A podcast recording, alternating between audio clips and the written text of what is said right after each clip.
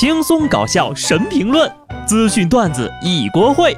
不得不说，开讲了。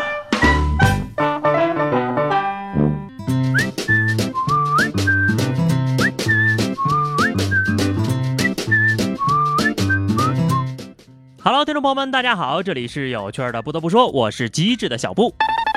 听说六一那天都订不上房了，这事业单位不是考完了吗？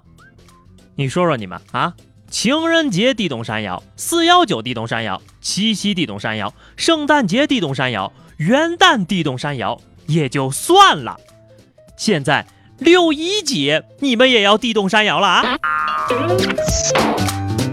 地动山摇呢也不要紧，别怪我没有提醒。就那天晚上啊，初为人父母的各位，距离你们孩子的高考还有六千九百多天。要不是看到这两天的新闻呐，有孩子扔试卷，我还真忘了这礼拜五就要高考的事儿了。现在的零零后小孩呀，总说我们是老古董，那你们倒是创新一下呀，跟着我们八零九零的老古董学扔试卷干啥呀？有本事你们扔准考证啊！作为一个过来人啊，我是真的不建议这种放松的行为。后续打扫太困难不说，你以为考完试就真的不用再复读了？年轻人，年纪大了啊！现在看那些零零后，就跟当年我们被八零后看一样。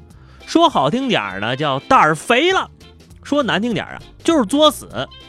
就前两天，一十五岁的女孩到绩溪特巡警大队求助，说自己呀是从贵州坐了两天的火车来这边见网友的，结果呢，男网友见了自己一面就跑了，希望民警能够帮忙寻找。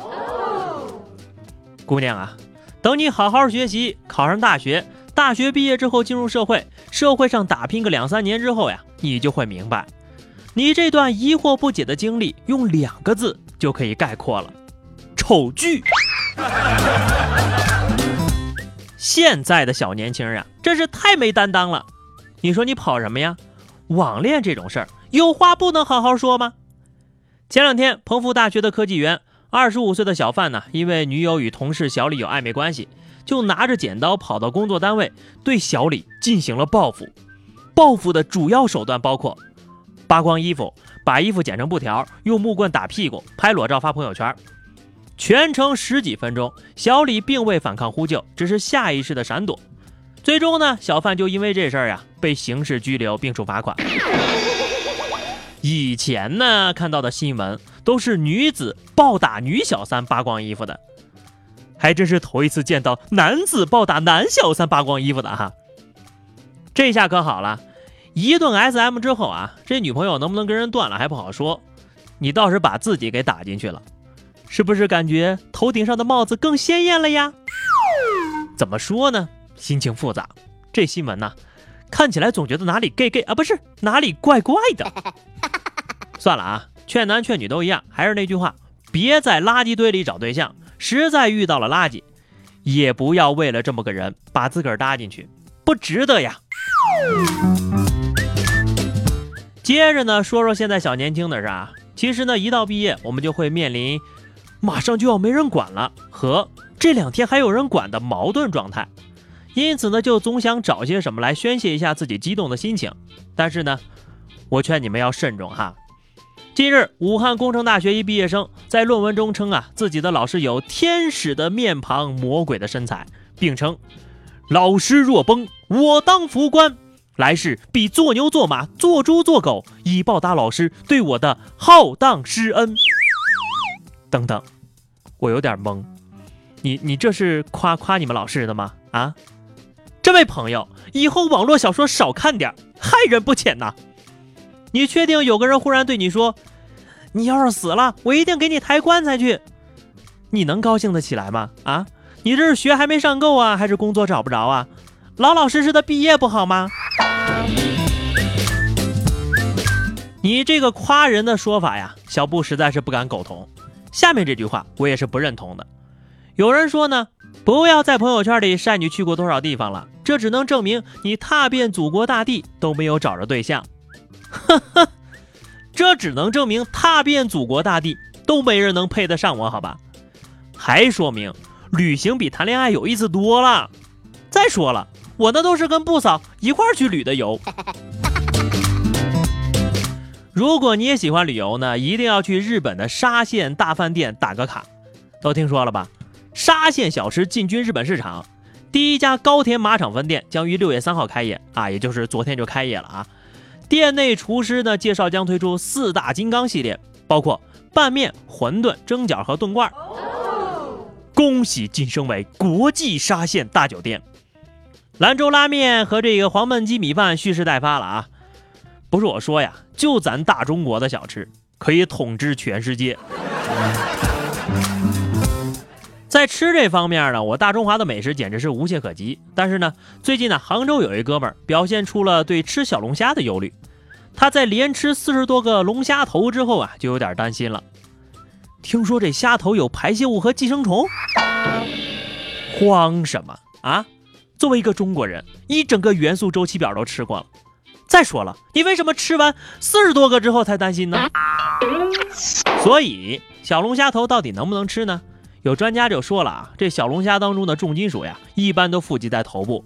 虾头呢，还有砷、镉、铬等有致癌风险的重金属，所以呢，保险起见，尽量不要吃虾头，只吃它的尾部肉质的部分就相对安全了。哎，话说，你们吃小龙虾吃头吗？反正我是不吃的，毕竟呀，我不爱吃小龙虾。现在的小龙虾随便一斤打底都四十多块啊！就导致我空有一颗对小龙虾感恩的心，却无法在饭桌上送上敬意呀。每当这个时候呀，我就想做一个有钱人。你不要觉得我天天说钱钱钱的就庸俗啊，提未来就洋气了。你要是真没钱呢，那未来和意外还真指不定哪个先来呢。最近呢，张家港街头呢发生了一起交通事故。一辆车在非机动车道的路口准备右转的时候，跟一匹马发生了剐蹭。对，是马，不是宝马。最终呢，民警判定汽车司机没有估量好两者之间的距离，因此负了全责。哎，前面牵我那个，来来来，把我保险公司叫来，我看看他赔赔我多少钱。这回没把他的引擎盖踢飞，已经是马家给的最大面子了。友情提示各位司机啊，上路一定要小心，马路马路都说了这路是人马的，你们借人家道走，还不注意着点儿啊？最后呢是话题时间哈，上期节目我们聊的是说一个你还可以过六一的理由啊。听友暗香说，嗯，只要我的心灵是个宝宝，只要我的脸皮够厚，就能愉快的过六一了。智商也可以呀。嗯，隔壁老王家的亲闺女就说了：“我的智商足以让我过六一，请不要侮辱儿童的智商。”听友倩说：“身为幼师的我就是要过六一，小布你咋地吧？不咋地，你想咋地吧？”听友自由行走的傻花说：“巨婴也是儿童呀。”这个物种啊，听起来就害怕。